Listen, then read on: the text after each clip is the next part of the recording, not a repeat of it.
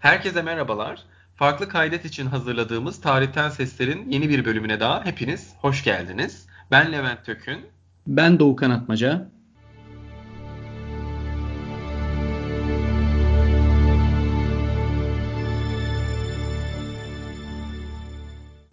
Bugün sizlerle yepyeni bir konu konuşmak üzere karşınızdayız ve bu konuyu çok değerli arkadaşımız, sanat tarihçi ve şu an doktorasını gerçekleştiren Kubilay Arpacı ile konuşacağız. Konu ne diyecek olursanız, konu da 19. yüzyıl ve 20. yüzyılın başlarında Osmanlı'nın mimari sistemi, İstanbul'daki özellikle sanatkarlar, bunların hayatları, bunların etnik kökenleri ve çeşitli üslupları, bunları nasıl tespit edebildiğimiz, tespit edemediklerimiz, günümüzdeki durumu gibi aslında oldukça geniş fakat sizleri sıkmayacak şekilde konuşmayı planladığımız, özellikle örneklerle bunu zenginleştireceğimiz bir program tasarladık. Umarım siz de beğenirsiniz, değil mi Doğukan? Evet, şimdi modern İstanbul'un tehdit altındaki aslında diyebileceğimiz kimliği 19. yüzyılda ve 20. yüzyılın başında şekillendi diyebiliriz herhalde. Tabii daha sonra biliyorsun Cumhuriyet döneminde 40'lı ve 50'li yılların çalışmaları var. Fakat bugün en göze batan binalar yani dini yapılar haricinde göze batan binalar aslında daha çok 19. yüzyıldan bize kalan yapılar ve Kubilay bu dönemi detaylarıyla incelemiş. Bu dönemin arkasındaki mimarları ve sadece mimarlar değil, diğer detay işçiliklerini, sanatkarları, süslemeleri de inceleyerek güzel ve ilginç İstanbul'un kültür hayatına dair, şehir kimliğine dair önemli bir çalışma ortaya koymuş. Sözü fazla uzatmayalım o zaman. Kubilay'a devredelim. Kubilay, bize önce kendinden bahseder misin? Kendini tanıtır mısın? Doktora çalışman ne üzerine? Yüksek lisans tezini konuşacağız bugün. Onu nasıl gerçekleştirdin? Bize biraz bunlardan bahsederek konuya girebilirsin. Tabii. Öncelikle teşekkür ederim. Ben Kubilay, Marmara Üniversitesi'nde şu an doktora yapıyorum. Aynı zamanda İstanbul Medeniyet Üniversitesi'nde bir araştırma görevlisiyim. Konum bir tez konusuydu bu. Tez konusundan daha ziyade bir envanter çalışması niteliğinde bir çalışmaydı. Konumuz İstanbul mimarisinde sanatkar imzaları, tarih kısıtlaması da 1800-1923'tü. Bu dönemde mimariden bahsetmek gerekirse, direkt konuya girecek olursak, Osmanlı'nın son dönemindeki mimari sistem aşağı yukarı günümüzdekiyle benzer bir sistemdi. Bu sistem nasıldı? Bu sistemi biz ikiye ayırabiliyoruz. Şu şekilde ikiye ayırıyoruz. Bir, devlet tarafından desteklenen mimari anlayış, diğeri de sivil mimari anlayışı. Devlet tarafından desteklenen mimari anlayışı aynı günümüzdeki gibi münakasa usulü, yani açık eksiltme. Devlet projeyi hazırlıyor ve en düşük teklifi veren müteahhit kazanıyor. Sivil mimaride ise karşımıza şu sistem çıkıyor. Aynı günümüzde olduğu gibi serbest mimarlık büroları var. Bu mimarlık büroları şahıslara, şirketlere yahut da devlete de çalıştıkları oluyor. Pazarlama yöntemiyle iş yapıyorlar. Ben son dönem Osmanlısında, özellikle İstanbul'un da artık batılılaşmayla birlikte gelen sanat akımlarının izlerini rastlıyoruz. Bu genel olarak ağırlıklı olarak Galata Pera bölgesinde. Bu anlayışlara örnek verecek olursak neobarok, neorenasans gibi anlayışlar İstanbul'un birden değişen kent imajını yansıtıyor. Bu imaj nasıl oluyor? Özellikle yeni yapı türleri ne gibi? Apartman, daha sonrasında kışla, iskele gibi binalarda artık birden biz batılılaşma dönemi diye tabir ettiğimiz batılı üslupları görebiliyoruz. Bu üslupların da gerçekleşmesinde en etkili unsurlar sanatkarlar. Nasıl sanatkarlar? Gomrich'in Sanatın Öyküsü kitabında bir ifadesi vardır. Sanat diye bir şey yoktur, sanatçılar vardır. Çünkü sanat dediğimiz kavramı oluşturan unsur sanatçıdır. O yüzden biz çalışmamızda ağırlıklı olarak sanatçılara yer verdik. Bu sanatçıların da etnik kökenlerinin farklılığı, daha sonrasında isimlerin farklılığı ve İstanbul'un bu açıdan bir cennet olduğu tezini savunduk. Şöyle bir tespit yaptık. Biz bu sanatkarlara nasıl ulaştık? Biz bu sanatkarlara yapı üzerindeki imzalardan, bu imzaları nasıl tespit ettik? Bu bir kitabe şeklinde olur genelde bu imzalar. Şahsın adını yazar yahut da bildiğimiz aynı günümüzdeki imza biçimi gibi imza yer alır. Biz çalışmamızda İstanbul'da toplam 58 mimar, 4 mühendis mimar, 4 müteahhit, 1 taşçı, 1 kaşı yani Çin'in ustası 54 tane de hattatın imzasını tespit ettik. Bunlar tek bir isim. Yani kolektif çalışmalar da var, bireysel çalışmalar da var. Bu imza kavramına da girecek olursak, imzayı en basit tabirle tescilli özgünlük belgesi olarak nitelendirebiliriz. Yani bu kısaca şu demek. Bu eseri ben yaptım, benim eserim ve bu eser özgün bir eserdir. Tabii bu tescilli özgünlük olarak nitelendirdiğimiz imza kavramı tarihin çok eski dönemlerine giden bir kavram. Örnek verecek olursak Abbasi döneminde bir tabakta Amelu Ebul Baki şeklinde bunu Ebul Baki yaptı ifadesi yahut da Michelangelo'nun Pieta'sında yer alan imza ifadesi Michelangelo Bonarotti Florentin şeklinde. İmza kavramı çok geniş bir perspektife yayılmış. Gerek mimari eserlerden gerek seramik eserlere gerekse kitaplara kadar her alanda bu özgünlük ifadesine biz rastlamaktayız. Peki bu mimarların mesela bir profil çalışması yapmışsın anladığım kadarıyla. Bu profil bütün olarak bize ne söylüyor? Yani kaçı yerli mimar, kaçı dışarıdan gelmiş yahut dışarıya yurt dışına gidip eğitim alanlar olduğunu biliyoruz ama bir yüzde orana vurmamız gerekirse nasıl bir şey karşımıza çıkar? Tabii şöyle örnek verelim en doğru şekilde. Biz bu mimarlarda ağırlıklı olarak Rum mimarların görev yaptığını biliyoruz.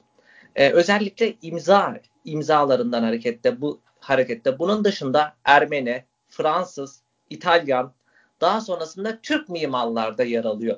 Bu mimarların şöyle bir ifadeyle tanımını yapmak gerekir. İstanbul genelinde bu mimarlar bir nevi serbest mimarlık bürolarında çalıştığı için bu imzaları kendilerinin bir nevi reklamı. Bu reklamdan hareketle biz İstanbul'un farklı etnik kökenlerini görebiliyoruz. Nasıl görebiliyoruz? Bir Rum mimar kendi dilinde bir imza atabiliyor, Grekçe. Aynı imzayı Osmanlıca ifadelerle de yer verdiği oluyor. Yahut da bir Fransız mimar imzasını Fransızca atabiliyor. Bu benim çalışmamda tespit ettiğim enteresan bilgi olarak kamu yapılarında hiçbir şekilde mimar ismine rastlamadım. Bir yapı dışında. Örnek verecek olursam buna. Sirkeci Garı'nın kaynaklar ve belgelerden hareketle mimarının August Jasmund olduğunu biliyoruz. Jasmund bunu yapmış ama devlet hiçbir şekilde Jasmund'un imza atmasına izin vermemiş. Vallaury'nin de böyle örnekleri var. Mesela Osmanlı Bankası'nın Vallaury yaptığını biliyoruz ancak devlet buna izin vermiyor. Tek bir yapı var. Bir mimarın isminin yer aldığı kamu yapısı Defteri Hakani diye tabir ettiğimiz Tapu Kadastro Müdürlüğü. Burada Mimar Vedat Tek'in imzası var. Bir Türk mimarın imzası. Çalışmamızda en ilgi çekici yanlarından birisi buydu. Yalnızca 3 Türk mimara rastladık. Biri Vedat Tek, diğeri Mimar Kemalettin, diğeri de Mimar Fevzi Bey, Mehmet Fevzi Bey. 3 tane bu 58 mimar içinde 3 tane sadece yerli mimar var. Demek ki yerli mimar kendi imzasını atmak istemiyor. Fakat arada yıl dönem farkı da var. Yani Vallaury ne zaman etkisini bitiriyor, ne zaman vefat ediyor şu an hatırlamıyorum ama Vedat Tek daha sonra herhalde o kadastro dairesi ne zamandan 1910 mu? Öyle 13'ler 14'ler Vallaury'nin de hani bu dönemde etkin biçimde yapılar yaptığını biliyoruz. Şöyle bir durum var. Biz bu durumu şöyle açıkladık kendimizce. Vedat Tek Sultan Mehmet Reşat'ın çok sevdiği bir isim. Zaten ailece de hanedana yakın bir aile. O yüzden Mimar Vedat Tek'in sultana yakınlığı biliniyor. Buradan hareketle de yapıya imzasını atmış olabileceğini düşünüyoruz. Sadece ona özgü bir özellik olarak. Diğerlerinde biz bu özelliği hiç rastlamadık. Benim burada en dikkatini çekmek istediğim konulardan birisi de mimarların etnik kökeni oldu. Şöyle ki evet İstanbul 19. yüzyıl hatta 20. yüzyılda artık kozmopolit bir şehir ve birçok etnik kökeni içinde barındırıyor. Aslında bu bize hoşgörüyü gösterdi. Çünkü bir Rum, bir Ermeni yahut da bir İtalyan yapılar üzerinde kendi ismine yer verebiliyor. Özellikle ismine de kendi dilinde yer veriyor. Benim peki aklıma bir şey geldi şimdi. Bu hani farklı milliyetlerden bahsediyoruz. Tabii aslında o zaman hani Osmanlı'da sonuçta herkes Osmanlı olarak da kabul ediliyor ama yani çok değişken zamanlardan bahsediyoruz. Ama mesela birlikte çalışan mesela diyelim ki Rum, Ermeni ya da işte Rum, Türk vesaire gibi bir mimarlar grubu var mıdır? Yoksa herkes mesela mimarlar tek tek mi çalışıyor? Tabii şöyle bir şey var. Kolektif çalışma denilen bir husus var. Zaten mimari aslında tek başına bir sanat değildir. Kolektif çalışmayı gösterir. Yani taşçı ayrı iş yapar, demir ustası ayrı iş yapar ama mimarlar özelinde kolektif çalışma örneğine rastlıyoruz. Özellikle bunun en çarpıcı örneklerinden birisi Tahtakale'nin biraz daha yukarısında yer alan Abut Efendi Han ya da diğer adıyla Yeni Çarşı. Buranın imzasını çözerken Fransızca imzada aynen şu ifadeler yazıyordu. Arkitek de Dimitri Basilyadis, Teokari Basilyadis. Çok güzel, imzası Fransızca okunuyor. Daha sonrasında bunun yanında da bir hemen Osmanlıca kitabe var.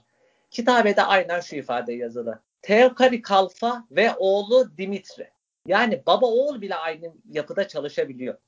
Evet, bu bence çok önemli bir şey. Çünkü yani günümüzde de böyle tabii ki firmalar var, şirketler var. Aslında bu bağı da kurmak lazım. Çünkü senin de en başta söylediğin gibi o hani devletin bir sistemi oluşturması açısından söylüyorum. Bu günümüzde de devam eden bir sistem senin de dediğin gibi ve hem sistemin içerisindeki firmalar yani şirketler neyse artık o mimarların birliği hem de yapılan işler aslında günümüzde hemen hemen aynı şeyler. Tabii günümüzde hani maddiyat ve binaların işte kalitesidir vesaire onlar tabii çok ayrı konular ya da projelerin içerikleri ama görüyoruz ki gerek 19. yüzyıl gerek 20. yüzyılın başlarında hem sivil mimari hem de devletin yani kamunun mimari öğelerini bu mimarlar gayet rahat bir biçimde yapabiliyor. Zaten senin bahsettiğin Vedat Tek de yanlış hatırlamıyorsam değil mi? O da baş mimar olarak atanıyor değil mi? Onu evet. Söylemiştik. Evet. Bu baş mimarlar benim ilgimi çekmiştir. Yani çünkü yabancı mimarlarda belki tabii hani daha önce konuştuğumuz sohbetlerde de farklı platformlarda hep dile getirdin tabii hani o baş mimarlık biraz onursal bir görev. Resmi olarak sahada hani belki bir karşılığı olmayabilir ama olabilir. O açıdan hani o baş mimarlar her zaman ilgimi çekmiştir. Zaten daha önce bizim Doğukan'la beraber konuştuğumuz Vallaury ve D'Aronco da mesela böyle hikayeleri olan insanlar ve bunlar aslında bizim çok kültürlü ve çok katmanlı toplumumuzun geçmişten gelen emareleri. Bunlar çok önemli noktalar ve biz bunları belki unutuyoruz bir şehirde yaşarken. Hepsinin hani nasıl ortaya çıktığı, nasıl bir günümüze kadar geldiği ya da gelemediği. Bunlar hep önemli konular ve senin de tezinde ve sohbetlerinde hep vurguladığın şeylerden bir tanesidir. Belki bundan da birazdan bahsedebiliriz. Fakat ben eminim ki Doğukan'ın burada eklemek istediği bir şeyler vardır. Evet, şu da ilginç. Şimdi biz bu mimarları başkaları için yani ya devlet binalarıyla biliyoruz, kamu binalarıyla yahut D'Aronco'nun Botter Apartmanı gibi, Cemil Bey evi gibi ve birçokları gibi sivil özel yapılarla da biliyoruz. Fakat bu mimarların nerede kaldığını ben bilmiyorum açıkçası. Bunlara dair bir bilgi var mı elimizde? Yani onların evleri neredeydi, ne oldu? İlginç bir konu aslında. Çok dikkat çekici bir. Özellikle ben bu bilgilere ulaşmak için çok çabaladım. Ancak ulaşabildiğim tek şey bu mimarların büro adresi oldu. Çünkü Annoare Oriental adı verdiğimiz şak ticaret yıllıklarında adı üstünde bu bir ticari bir meslek aslında mimarlık. Biz tezimizde de bunu yazdık. Mimarların ofislerinin adresine ulaşabildim sadece. Bu mimarların ofisi örnek verecek olursak Saint-Pierre Han vardır. Tamamen bir mimar ofislerinden oluşan bir handır. Burada ne derler? Vallaury'sinden, Kirkidesinden, Yeni Dünyasına kadar çeşitli mimarların ofisi hep burada olmuş. Maalesef bu mimarların evi hakkında kaynak olarak gösterebileceğimiz maalesef hiçbir yayın yok. Ancak bir hatıralar varsa ulaşabiliriz. Bunun dışında tek dikkatimi çeken örneklerde bu Pervitis sigorta haritalarında tavla başında Kultros evi adında bir yer gösteriyor. Kultros bir mimar. Hatta şöyle örnek vereyim. Kultros evi diye gösterilen bina günümüzde mevcut. Hatta yakın dönemde bir kadın dizisi vardır, böyle reyting rekorları kıran. Kadın dizisinin çekildiği apartman Kultros evi, muhtemelen Mimar Kultros burada kalıyordu. Peki Mimar Kultros'u bildiğimiz bir binası var mı bugüne kalmış? Tarla başında yaptıysa o binaları 86 istimlakında gitti onlar herhalde, ne yazık ki. Kultros'un Deniz Palas diye tabir ettiğimiz bu Eczacıbaşı binası vardır tarla başına çıkarken sağ tarafta. O binalarıdır. Evet. İKSEV'in binası mı? İKSV pardon. Aynen öyle, İKSV binası. Tamam. Bir İzmirli olarak İKSEV dedim. Tabii bizde de İKSEV var çünkü. Peki bu arada aklıma geldi. Şimdi biz bugün mesela bizde müteahhit denen bir kavram var şu an hepimizin bildiği ve gayet de politikadan da çokça duyduğumuz hemen hemen her gün. Bir de tabii mimarlar var. Bu işin okulu var zaten. Ciddi bir eğitimi var ama müteahhitliğin tabii böyle bir eğitimi yok. Fakat o devirde nasıldı? Yani çünkü sen dedin ya aynı sistem hemen hemen günümüzde. Şimdi o devirde de o zaman bir müteahhitin olması lazım ki aracı birinin olması lazım. Yani yoksa devlet hani direkt mi veriyordu bu mimarlara, yoksa böyle müteahhitler de var mıydı? Tabii burada iki başlılık söz konusu. Bunu şart ticaret yıllıklarında da görebiliyoruz. Bir yapım müteahhitleri var ticaret yıllıklarında, bir de mimarlar var. Evet, ticaret yıllıklarındaki müteahhitlerin en meşhurlarından birisi bu Michelini ailesi vardır. Bunlar aileden müteahhittir. Hatta günümüzde bu Ravauna 1904 diye tabir ettiğimiz bir otelinde bile müteahhitidir, İstiklal Caddesi'nde yer alan. Oya Şenyurt son dönemi çalışan birisi olarak bu konuyu şöyle özetliyor. Genelde kolektif çalışan mimarlar, örnek verecek olursak Yeni Dünya ve Kirkides adında, Yeni Dünya bir Rum, New Cosmos da deniyor kendisine. Yeni Dünya ve Kirkides birlikte çalışıyor. Oya Şenyurt'un iddiası yahut da Oya Şenyurt'un görüşü şu şekilde: bu iki mimar birlikte çalışıyor. Sermayeyi de ortak koydukları için bunlar aynı zamanda yapının hem mimarı hem müteahhidi. Diğer türlü müteahhitlerin de yer aldığını biliyoruz. Misal Rutos adında bu Galatasaray Lisesi'nin yanında, Yeni Çarşı Caddesi'nin yanında bir binada onların imzası var. Hatta müteahhit diye yazmışlar kendisini, Rutos şeklinde. Günümüz kavramıyla hemen hemen benzer, çünkü bu mimarlar benim de anladığım kadarıyla ve tahmin ettiğim kadarıyla yapıyı yaptıktan sonra bunun üzerindeki parasal mevzularda da üstlenici gibi. Şimdi bu konuştuğumuz binalar ve mimarları öne çıkaran binalar taş binalar hep, değil mi? Evet. Fakat İstanbul'da o dönem ahşap mimari de devam ediyor. İstanbul'un asıl yapı unsuru belki de ahşap mimari. Peki ahşaplarda, yani ahşap çalışmalar var mı? Bunlara rastladın mı hiç? Yahut ahşap mimaride öne çıkan mimarlar mı var, yoksa daha çok yapı ustalarının elinden çıkan ürünler mi ahşap evler? Ahşap evler konusunda öncelikle şu açıdan üzgünüm, hiçbir imzaya rastlamadım. Özellikle böyle çok istedim. Tabii misal en basitinden Sultan Abdülmecit Köşkü'dü, bir de ahşap yapı olarak nitelendirebiliriz. Mimarını biliyoruz, Vallaury, ancak yapı üzerinde imzası yok. Ahşap üzerinde imzayı hiç rastlamadım. Bu üzücü bir yan, çünkü belki buna rastlasaydık ya da herhangi bir sanatkar imzasına rastlasaydık burada, en azından o dönemdeki ahşap çalışanları da bilmiş olurduk ve bunun bir şekilde ticaretini yahut da sanat ortamına da bir şekilde bir isimden ulaşmış olurduk. Maalesef ahşap üzerinde hiçbir sanatçıya rastlamadık. Ancak ama kaynaklarda her zaman şu söylenir: genelde Türk ustalar, özellikle bu sivil mimaride genelde Müslümanlar evine ahşap yapar. Burada mevcut yerel ustalar olduğu söylenir. Misal afaki örnek, misal Unkapanı civarında Ahmet Usta'nın bu konularda eli becerikli ve pek çok yapı inşa ettiği çeşitli kaynaklarda, Ahmet Usta afaki bir isim, söylenir. Yani lokal olarak çalışan ustalar tarafından yapılmış görüşü hakim burada. Ahşap konutlarda. Evet, o da çok ilginç aslında çünkü gerçekten estetik yönden ve mimari anlamda çok güzel ahşap yapılar var. Maalesef bunlar taş binalara göre daha büyük tehdit altında.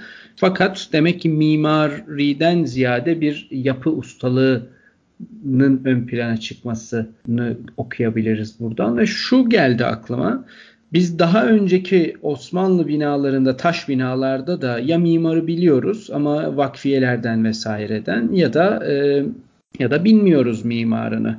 Yani ne bileyim Kapalı Çarşı'nın işte sandalcılar kısmını mimarı kim acaba bilmiyoruz. Bu imza geleneği birazcık Avrupa'dan gelme bir şey mi? Çünkü Avrupa'da da bazı binalarda görülüyor böyle imzalar. Yani bize modernleşme, Avrupalılaşmayla 19. yüzyılla gelmiş bir gelenek olarak okuyabilir miyiz? Aslında bunu bu şekilde değerlendirmek çok doğru.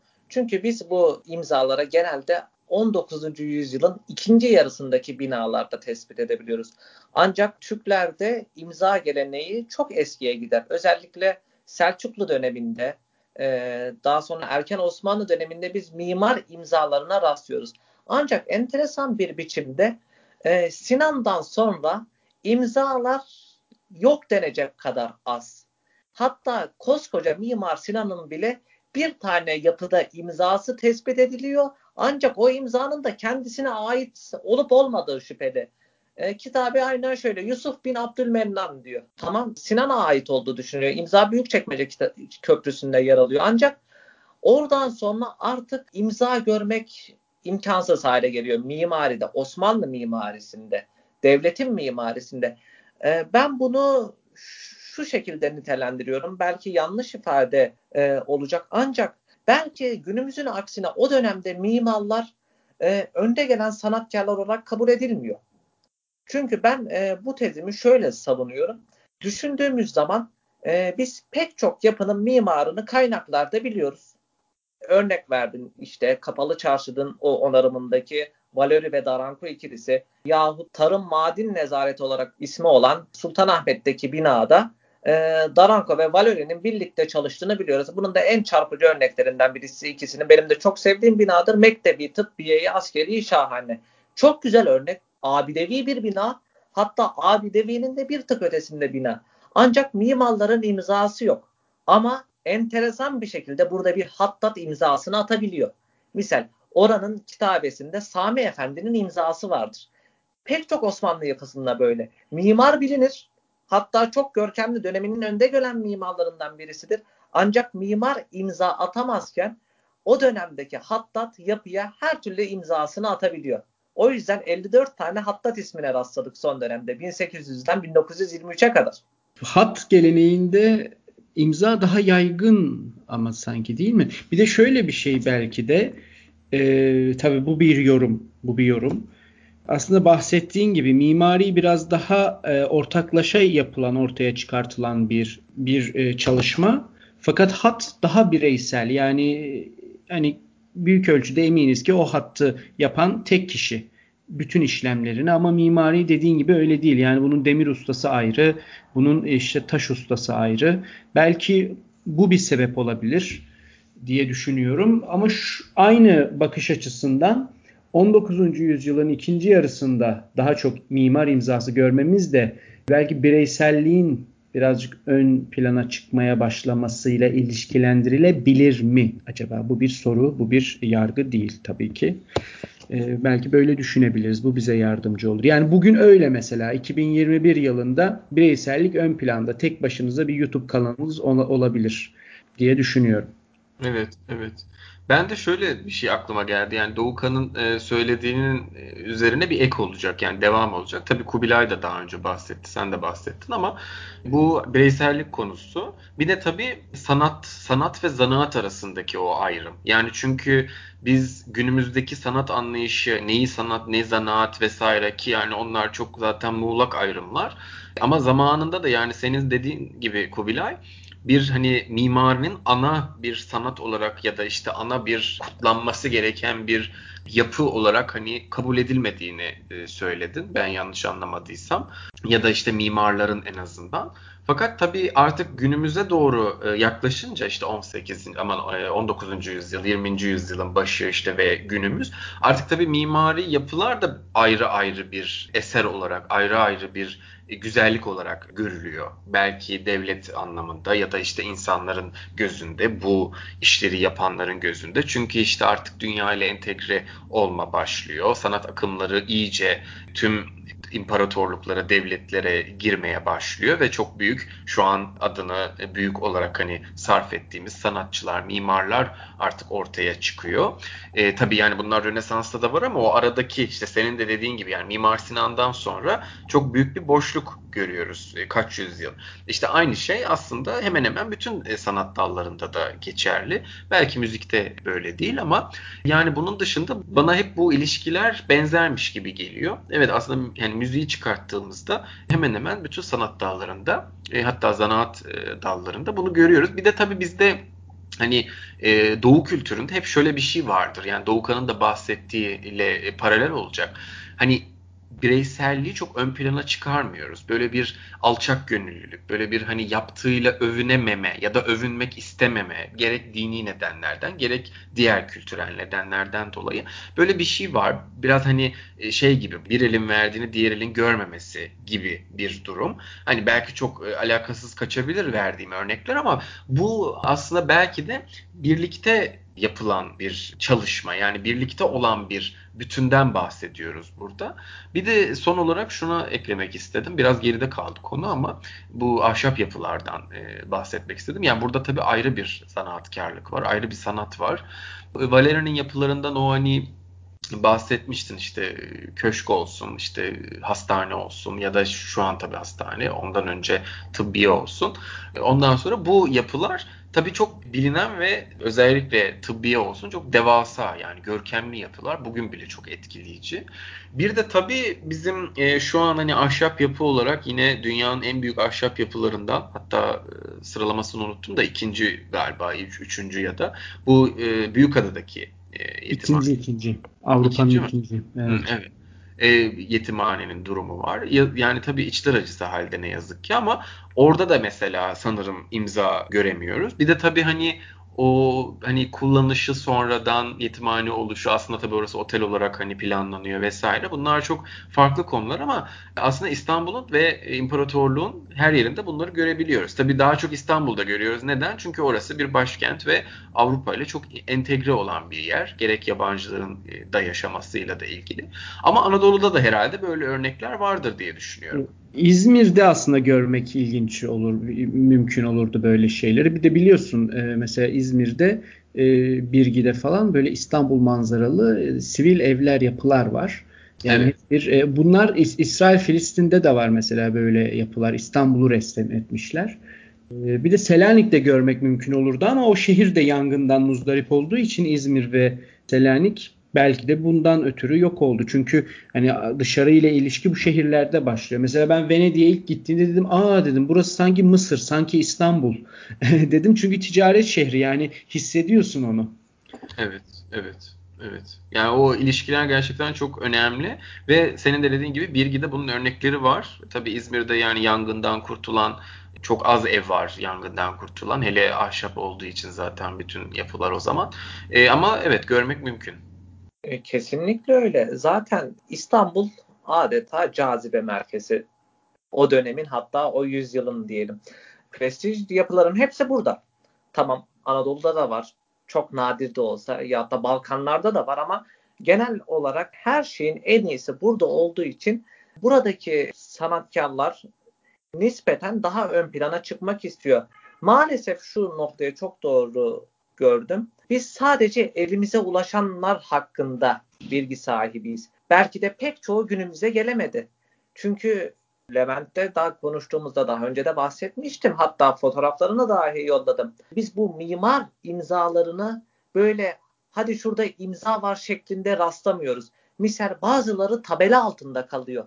Bazıları klima hortumlarının arasında kalıyor. Hatta bazıları Galata'da yüksek kaldırımda Avedis Pekmazya'nın imzasını biz kablolar içinde görüyoruz. Kablolar arasında bir imza var ve gerçekten bunları tespit etmek zor. Bunlara verilen değer de çok az. Ben hattatlar kısmına şöyle bir ekte bulunmak istiyorum. Doğukan'ın dediği gibi bireysellik ön planda olan bir meslek. Biz hiçbir yapı üzerindeki kitabedeki hattatları çift isim olarak görmedim. Ancak orada da şöyle bir mütevazı anlayış var. Bu Hacı Küçük Cami vardır Eminönü'nde. Yapıda imzada aynen şöyle imza. Bunu diyor yazan Muhsinzade Abdullah Efendi, kendisi Kazasker Mustafa İzzet Efendi'nin öğrencisi şeklinde imzada kendine sadece bir ifadeyle veriyor. Ama Kazasker Mustafa İzzet Efendi'nin hacca gittiğini, nakib-ül eşraf olduğunu, kazasker olduğunu kendi imzasında yer veriyor. Böyle de bir mütevazı anlayış var. Hatta çoğu imzada o mütevazılık doruk noktasına çıkıyor. Hattat kitabeyi yazıyor. İmzasının sonuna da Osmanlıca ifadeyle şöyle bitiriyor. Allah onun günahlarını affetsin. Günahkar kul, hakir kul şeklinde kendini de böyle daha düşük seviyeye getirerek bir mütevazı anlayış var.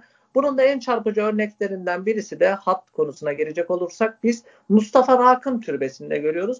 Mustafa Rakım son dönemin en meşhur hattatları diyebiliriz. Hatta Sami Efendi'nin bir mezar taşında şu ifade yazar. Göçtü Sami, kaldı Rakım mesleği üstatsız.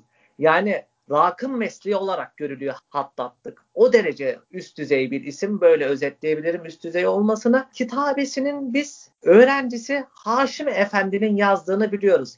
Ama Haşim Efendi o kadar mütevazı bir anlayışta aynen şu ifadeye yer veriyor. Ketebehu Mustafa Rakım. Bunu yazan Mustafa Rakım diyor. Kendi ismini yazmıyor hocasının kitabesine diyelim. Evet. Yani aslında burada işte benim de biraz önce değindiğim konunun örneklerini duymuş oldu bizi dinleyenler de. Çünkü bunlar hemen hemen her alanda görüyoruz. Bizde böyle bir, yani bu kültürde, Doğu kültüründe özellikle bu topraklarda böyle bir ne denir? Alçak gönüllülük, böyle bir ustasına hürmet, saygıyla anma gibi durumlar da söz konusu. O yüzden de aslında elde ettiğimiz bilgileri ciddi bir filtreden geçirdikten sonra yorumlamamız gerekiyor ki bunu sen zaten çok güzel bir biçimde hem tezinde yapmışsın hem şimdi de bize çok teşekkür ediyoruz gerçekten güzel aktardığın için. Doğukan'ın biliyorum ki kent kültüründeki o imzaların işte zor ulaşılması, onların saygınlığının ve önemliliğinin fark edilemeyecek durumda olması pek çoğunu, senin de dediğin gibi tabela arkalarında kalması, insanların işte üzerine bir şekilde boyaması, kirpas içinde olması, bazılarını tahrip edilmiş olması ve günümüze ulaşılamaması ki bunlar aslında çok önemli tarihsel birliktelikler. Çünkü bir binanın, yani günümüzde bile görüyoruz ki modern binalarda bile işte şu firma tarafından yapılmıştır, şu mimar yapılmıştır. Hatta müteahhitlerin isimleri olabiliyor birçok binada. İşte biliyoruz ki şimdi isim vermeyelim ama çok ciddi inşaat firmaları var ve hemen hemen her ilde, her yerde bu insanların binaları var. Bunlar aslında aynı gelenekten gelen aktarımlar, aynı gelenekten gelen mimari elementler ama biz bunu tarihe baktığımızda tabii çok küçük, sanki çok değersiz bir ayrıntıymış gibi geliyor. Halbuki o binaların kayıtları için, o binalarda yaşanmışlıklar için ve bize bugün anlatmaları gereken hikayeler için çok önemli. Aslında tarihten sesleri bize aktaran elementlerden bir tanesi diye düşünüyorum.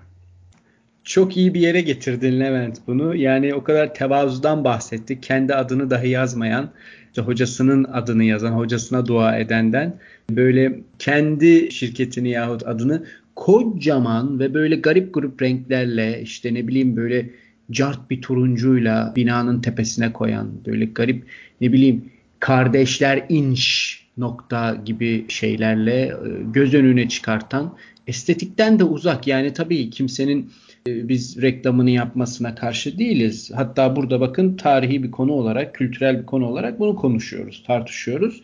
Ama demek ki arada bir fark var. Hem bir estetik farkı var, hem de bir kültürel değişim söz konusu demek. Yani aynı memleket, aynı insanlar. Fakat en az 100 yılda bir şeyler değişmiş. Yani tevazudan 200 yıl diyelim hatta, tevazudan kendi imzasını estetik bir şekilde atmaya ve oradan da imzasıyla dahi uğraşmayan, yani estetik kaygının yok olduğu, sadece adını böyle güm diye gözler önüne sermek isteyen bir duruma geçmişiz. Böyle geniş bakınca gerçekten çok ilginç bir profil oluyor toplumumuz için. Aynı şey gerçi bir konunun dışında oluyor ama mesela edebi eserlerde de vardır. Böyle kitap yazanlar şey demez, ben biliyorum bu işleri de yazdım demezler mesela. Derler ki bana arkadaşlar çok dedi sen bunu yazarsın diye, o yüzden yazdım der. Her kitap böyle başlar mesela. Katip Çelebi olsun, işte Evliya biliyorsunuz rüyasına referans verir. Rüyada gördüm de yazdım yoksa ne haddime gibi bir durum vardır. Tabii ki dönem de değişiyor. Yani o iyi bu kötü diye bir yargıda bulunmak doğru değil. O dönem o dönemdi, bu dönem bu dönem. Fakat estetik her zaman insanlarda hoşluk uyandıran bir değer. Buna dikkat etmek önemli ki bakın böyle 100 yıl 200 yıl sonra konusunu konuşabiliyoruz, tartışabiliyoruz. Kesinlikle öyle. Ben bunu şurada gördüm. Galata'da yürürken tabii anakronik yaklaşmamak lazım olayı. Günümüz şartlarında değerlendirmek lazım. Ama ben göz zevkinin her dönem için bir şekilde stabil bir oranda olduğuna inananlardanım. Misal özellikle yüksek kaldırımda alt tarafında 90'larda, 70'lerde, 80'lerde yapılan binaları görüyoruz. 10 adım yukarı çıkıyoruz. Bu sefer 19. yüzyıl yapılarını görüyoruz. Yani mimari anlamda bu kadar mı geriye gidilir kavramını ben kendimde gördüm. Belki dönemin çalıştığım için bunun duygusallığı olabilir ama Doğukan'a katılıyorum. Bir şekilde bazen bu tevazudur, estetik kavramıdır. Bunlardan yoksun olarak geleceğe doğru gidiyoruz diyebilirim. Son olarak çalışmamı en güzel ifadelerle şu şekilde sonlandırabilirim. Özellikle sanatkarlar kısmını şu şekilde özetlemek daha doğru olur diye düşünüyorum. Bertolt Brecht'in bir şiiri vardır. O şiirden mısralarla: "Yedi kapalı Tep şehrini kuran kim? Kitaplar yalnız kralların adını yazar, yoksa kayaları taşıyan krallar mı?" Biz bu sanatkarları, bu kayaları taşıyanlar olarak nitelendirebiliriz. Evet, böylece bir Marksist tarihçilik bakış açısıyla da kapatmış oluyoruz. Çünkü bu da iyi bir nokta oldu yani kültürel anlamda, akademik anlamda. Evet, çok teşekkürler Kubilay. Gerçekten şehrimiz için, İstanbul için güzel bir çalışma ortaya koymuşsun. Bu isimler kimisi biliniyor, kimisi yeteri kadar bilinmiyor ama eminim orada çok güzel profiller var. Keşke daha fazla bilgiye ulaşabilseydik. Yani çok teşekkür ederiz ve çalışmalarının da devamını dileriz. Umarız seyircilerimiz de bu şehir kültür çalışmasını faydalı ve ilginç bulmuşlardır. Evet. Herkese teşekkürler. Evet, ben de çok teşekkür ediyorum tekrar. Hem dinleyicilerimize hem de tabii ki Kubilay'a bu değerli çalışması için ve şu an bize aktardığı örnekler için. Gerçekten belki alandan olmayan dinleyicilerimiz için biraz bilgi bombardımanı gibi olmuş olabilir ama bu örneklerin yani hepsini aklınızda tutmanız gerekmiyor ve zaten örneklerin isimlerini ezberlemeniz gerekmiyor. Çünkü burada bizim asıl anlatmak istediğimizi Kubilay aslında çok güzel anlattı.